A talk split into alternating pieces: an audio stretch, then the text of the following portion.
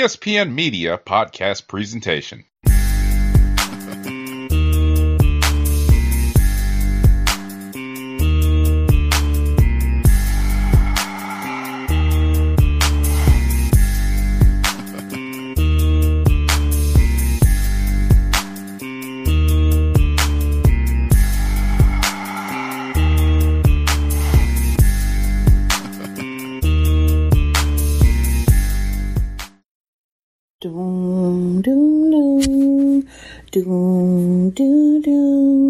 Do what you gotta do. Do what you wanna do. A lot of y'all don't know what that um my intro music is. If you're not from Chicago, you're not gonna get it. Psychodrama. Real as rap niggas from Chicago. but anyway, how y'all doing? Good afternoon. It's May that means we're almost halfway through the year already. I always feel like I'm tired. I'm always tired. No amount of Kool Aid cannot make me tired. So much foolishness going on in the news right now. What the fuck is going on? Um, white people bugging as usual. That's what they do. But I want to want to really focus on um, recently.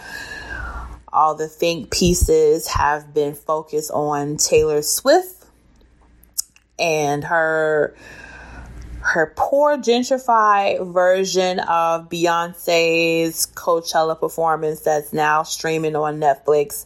And by the way, I had to watch it again on Netflix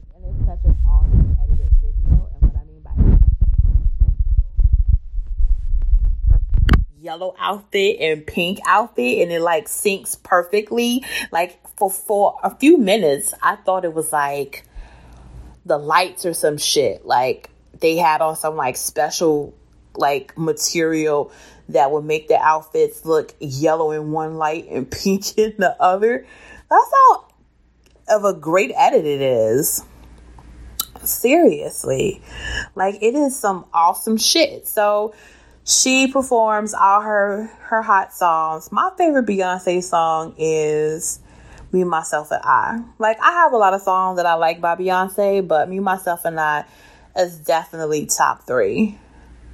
Definitely. So as many of y'all may know, I have an actual media, professional media background, and I kind of want to go into this. Um, uh, I, I was thinking about writing it as an article, which I probably am, but I want to just speak it out as raw as possible because I'm going to actually clean it up if I do write it. Because, you know, white people are sensitive. And you know, a bitch might need to go back into corporate America and you know how sensitive they could be. So, um, in the past few years, we've seen like this new type of branding that provokes people online. Like, I want to call it like enraged marketing, right? And what I mean by that is like a brand or a media organization uh, um, would put something out into the public that's very racial insensitive. It's racially insensitive and all of a sudden every news organization is writing a think piece about it. For example, when I believe it was Abercrombie and Fitch, they was doing like slave jewelry or some shit like that a few years ago where like they were selling these, you know, these supposed to be avant-garde bracelets, but they look like, you know, chains that, you know, that were on a slave ship. Another example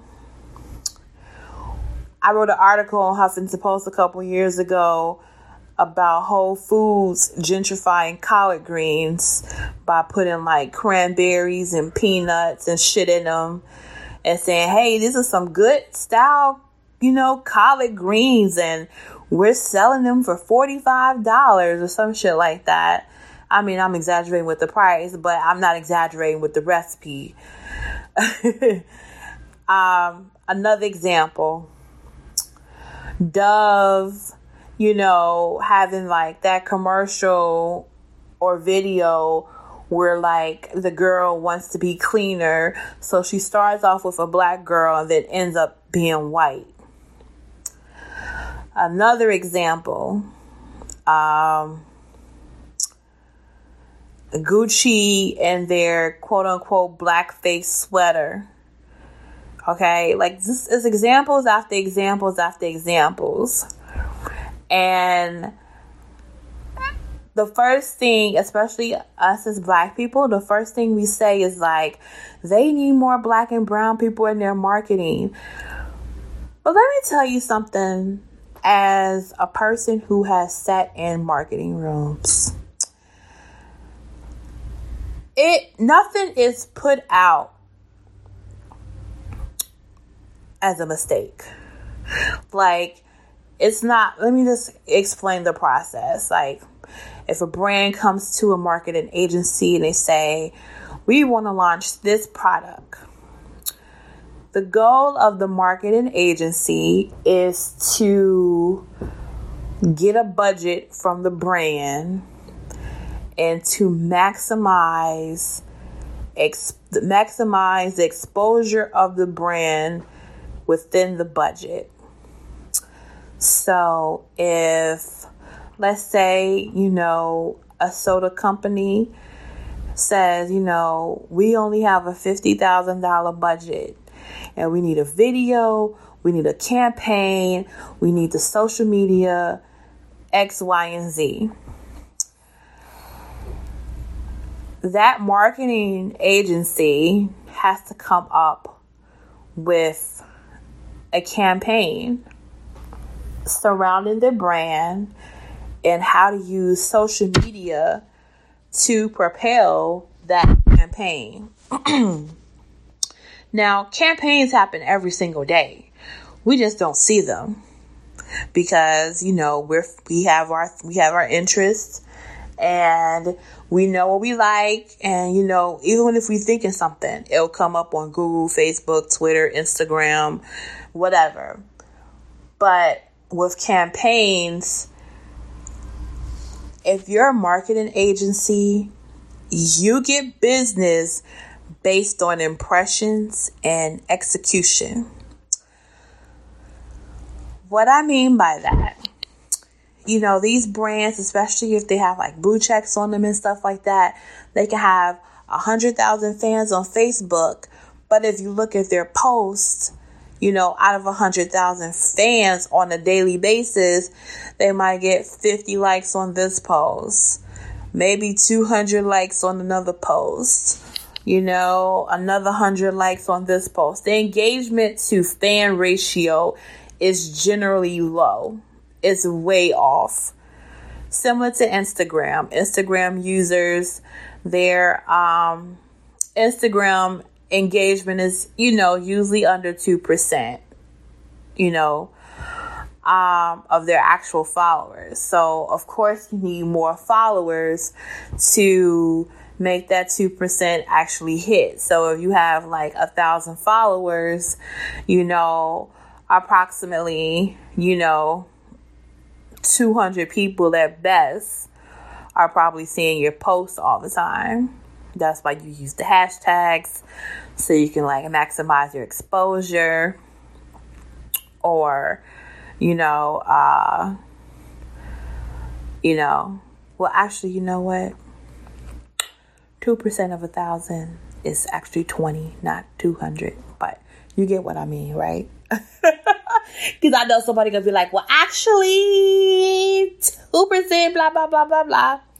But what I'm saying is a very small percent of your social media numbers actually sees your content, and that is a mix of algorithms, timing, and just, you know, a variety of things why people don't see all your posts, you know. Um, so you have to pay for it.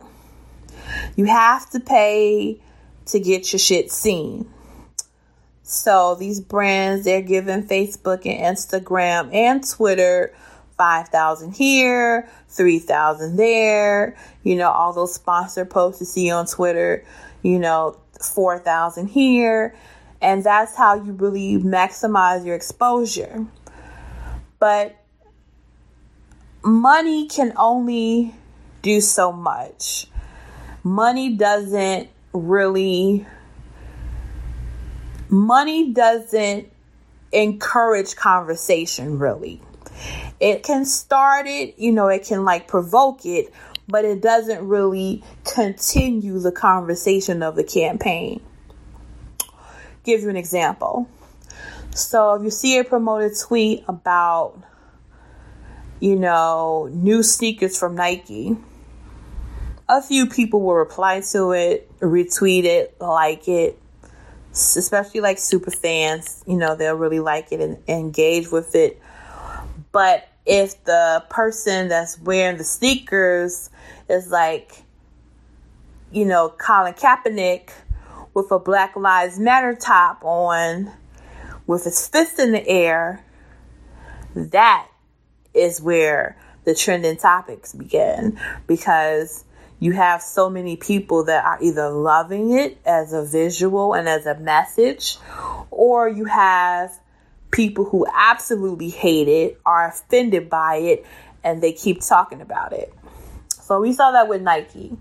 We saw with Nike, and you know, people were burning their shoes. No amount of money can buy that type of campaign brand conversation.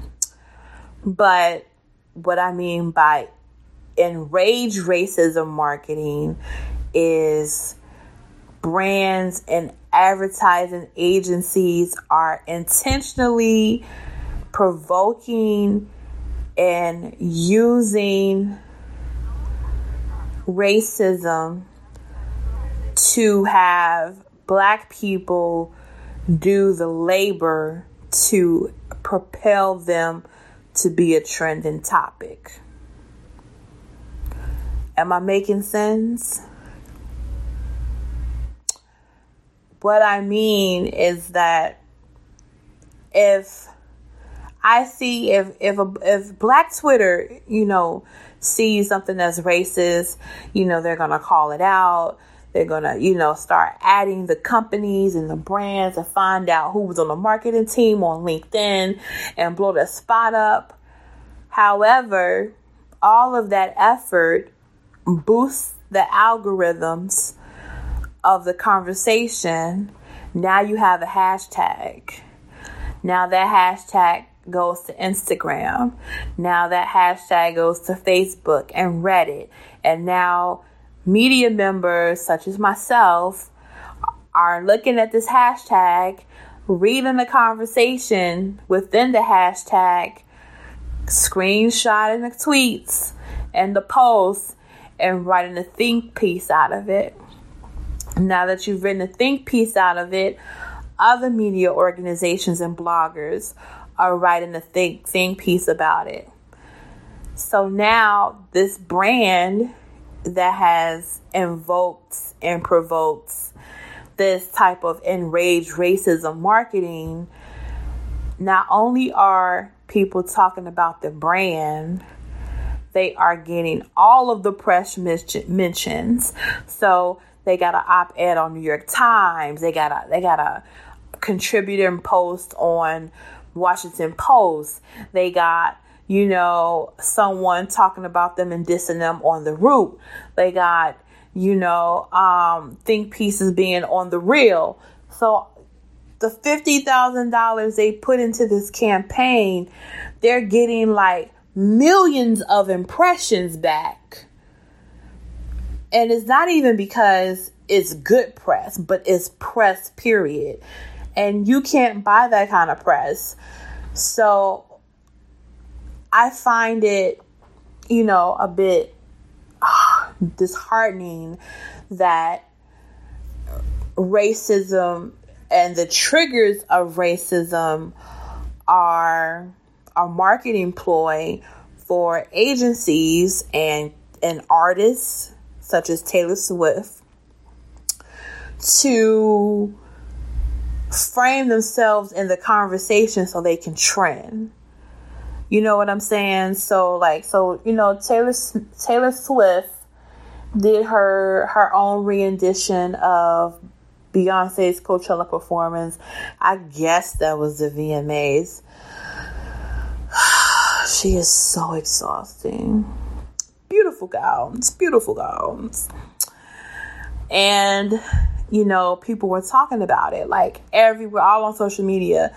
Where I haven't even seen the performance myself, but I saw so many posts about it that you know, I was reading on Twitter and Facebook and I saw the Instagram screenshots. And it's like, even if people don't like her performance, they're talking about her performance. And that's better than nothing. Now, from a brand perspective, if that was like, you know, Dove or, you know, any other brand, a, cold, uh, a, a soda brand or whatever the case may be, triggering black people on social media isn't a loss because one the brands that do it black people aren't their biggest demographic or they're not worried about losing black customers so you have two things that you have two things at play here. You have a brand, you have brands that don't care about black consumers, whether they're, you know, they're not trying to reach out to black consumers and they don't care about black consumers. So there's no loss at offending black consumers or black influencers or, you know, just black people in general on, um, or potential customers because in the eyes of the brand and the marketing agency, black people are not their consumers, or they're not their um, preferred demographic. But they use black people and social media because you know black people are a very force on social media. They use that conversation of invoking racism and, and being insensitive with their branding and their campaign so black people can talk about them. So basically, when you see these racist brand campaigns, they are using black people to help get them press. Now, just by chance, if you know there are some Taylor Swift fans listening to this, you know, I can address all five of y'all. Here's the issue. Of course, any other artist can have a band playing. Beyonce doesn't own bands. Beyonce doesn't own drummers. She doesn't own any theatrics that we've seen her do. But the issue is you know, artists often, you know, copy each other. And of course, you know, leave it to, you know, Beyonce has copied people, you know, but the thing is, she's been influenced by other people and made it her own. Watching Taylor Swift try to emulate an HBCU experience was kind of cringeworthy because, you know, we know that's not something that's a thing, right? Now we I'm not saying that, you know, big universities and private white institutions don't have bands, they do. But we definitely know the difference between private white institution bands and HBCU bands. And I don't know Taylor Swift music that well, but does she even have music that's like, you know, that complements big bands? Like school band music? Like I don't know. I'm I mean it's pop music, so maybe, but I'm not aware. But this is like the second time that I'm aware that she's kind of like copied, you know, um, something that was trending with a black artist and tried to like ride the wave a little bit. I remember she tried to do something similar after Nicki Minaj and like I don't know, they was like twerking somewhere on I don't know. It was just real ridiculous.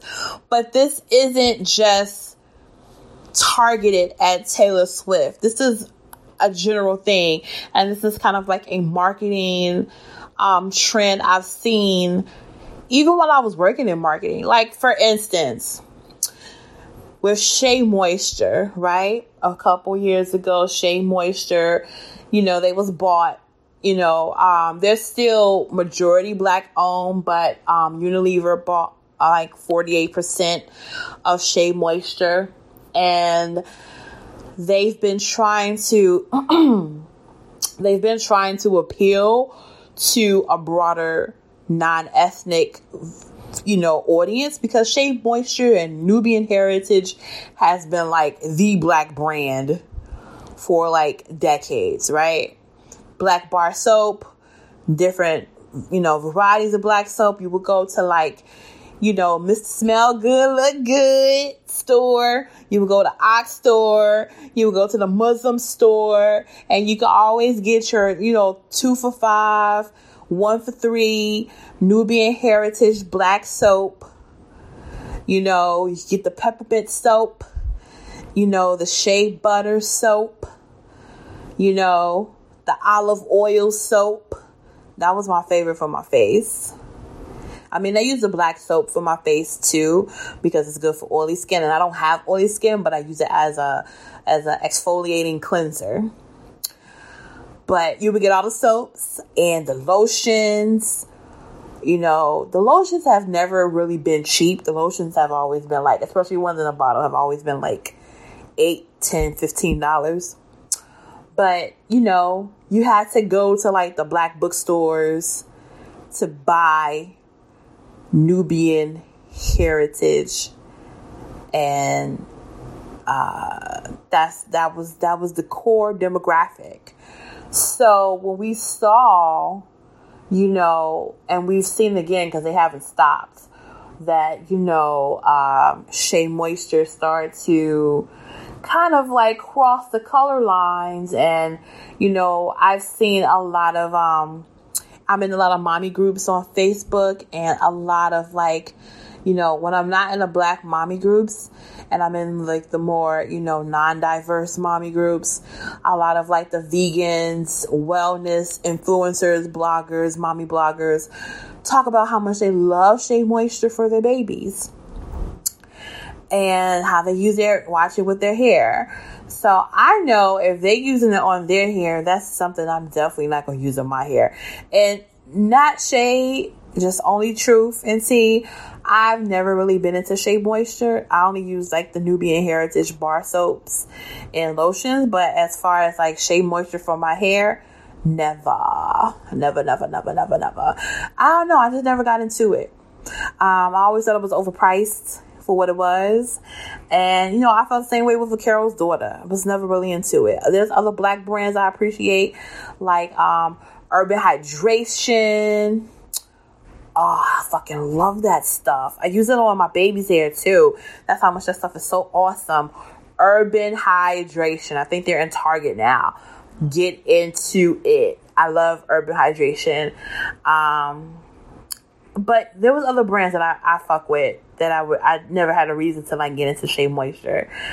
So um yeah, so we start seeing Shea Moisture um, you know, have white women in their videos. And like Shea Moisture has always been like a natural hair staple for people. So to see kind of like white women in their videos and, you know, talk about how they use the product. And I've heard a lot of women talk about how the product you know, has changed over the years and they insist they haven't changed any of their ingredients. But um yeah, so that type of see the thing with Shea Moisture is black women were their demographic and they kind of like try to scoot them over to be like, hey, let's make room for others. And even now on their Shea Moisture's um, Facebook fan page, they're always getting called out by black women for their um, racially tone deaf messages. Now, unlike the other brands, they don't really cater to black women, so them not so them losing black women as their, you know, consumer is not a big deal. But Shea Moisture is the opposite. It started as a black, you know, centered beauty brand and it's like now it's like, oh, you know, all hairstyle, all hair matters, you know, and it's kind of weird to see. So they are the opposite end of the spectrum, but it's not a good look. it really isn't, you know. But my advice to people going forward is when you see these campaigns, don't think it's because marketing and brands are aloof and they're just culturally ignorant because it's not that. It is because they're doing it on purpose. They want black people to maximize and push their impressions up. All right. Now, what I mean by impression, impressions means retweets, likes, quotes, engagements, shares. That's impressions. And you can imagine, like, when a, a, a, a brand goes viral for being racist, I wish I had the numbers to break down, you know, who is sharing and having the conversation by race and age. I'm willing to bet my last dollar is mostly black people and white people saying, "Oh, it's so sensitive," but I'm pretty sure. So, black people, stop sharing and talking about insensitive, racially insensitive brands and branding and marketing. You are helping them by talking about it. I mean, I'm talking about it too, but I'm talking about it because I want to inform y'all going forward because this is this is a real this is a real life case study. You know, this is because think about it. If you had a business, right, that centered women and all your brand messages was insulting to men and you know, let's say every man you know, men all over the country and all on social media, whether they're politicians, man rights activists, 4chan lurkers, Reddit, all talked about your marketing and how you hate men and this and that and how, you know, it's insensitive and sexist and blah, blah, blah. You only put in five, ten thousand dollars to an agency to spread this message, but you're being talked about on Entertainment Tonight, TMZ, the New York Times, the Washington Post, you know, talk shows. You you got your money's worth. You got your money's worth. You got you got the people who hate the branding who are talking about your brand. You have the people who agree with your message and new eyes who's never seen it buying your brand. You have people who are laughing at your brand who are sharing it with their family and friends. So you have created an entire viral messaging by offending a demographic that you don't even cater to. So there's no loss to you. You know, except for the money you put into it, but that's not a loss. That's that's an investment. You made an investment and you offended a demographic that you don't even cater to. So losing their service or their business or their likes isn't even an issue. They're doing it on purpose. And they're going to keep doing it because you're driving their sales their campaigns, their messages by talking about it. If black people would just stop talking about all this racially insensitive, branding, because I think the conversation is we're talking about it because a lot of us believe that they're doing it because they don't know any better. But I'm telling you, as someone who has been in the room, they know exactly what they're doing. Make no mistake about that. It's all done on purpose. It takes, I mean, depending on the timeline of a campaign, they sit in a room, they draw up plans, right? They pass it through legal. Once the legal say, okay, you can say this, you can't say this, you can say this, you can't say this. They take it back to the brand. The brand improves, tweaks, whatever the case may be. They they take it to the marketing team. The marketing team sits down with the public relations team. Okay, how can we market it? What words can we use? What words are we staying from? What colors are we using?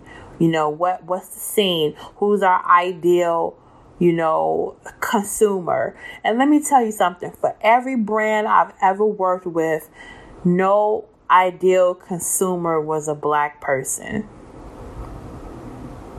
I'm so serious. It's always been like Tom, who's like 35 to 45, white, educated, you know, annual income of $85,000, likes to travel, likes his coffee black, and, you know, blah, blah, blah, blah, blah, and likes to watch this, likes to read that. None of the brands I've worked with have censored black people or even minorities. You know, you're not the target consumer so because you're not the target consumer, they don't give a fuck that you're offended. They just want you to talk about it because you talking about it, driving them impressions. Their impressions, the better their impressions, the higher their impressions. You know, the bigger their impression numbers are, equals a success to the brand, regardless of what you're saying about them. But the fact that you've made their impressions, you know, 500 times what they pay for is a success. And they're going to do it again. And that's just what it is. So, shit, I'm just telling you. Tripping, but I'm just keeping it 100. Alright, so I'll see y'all when I see y'all.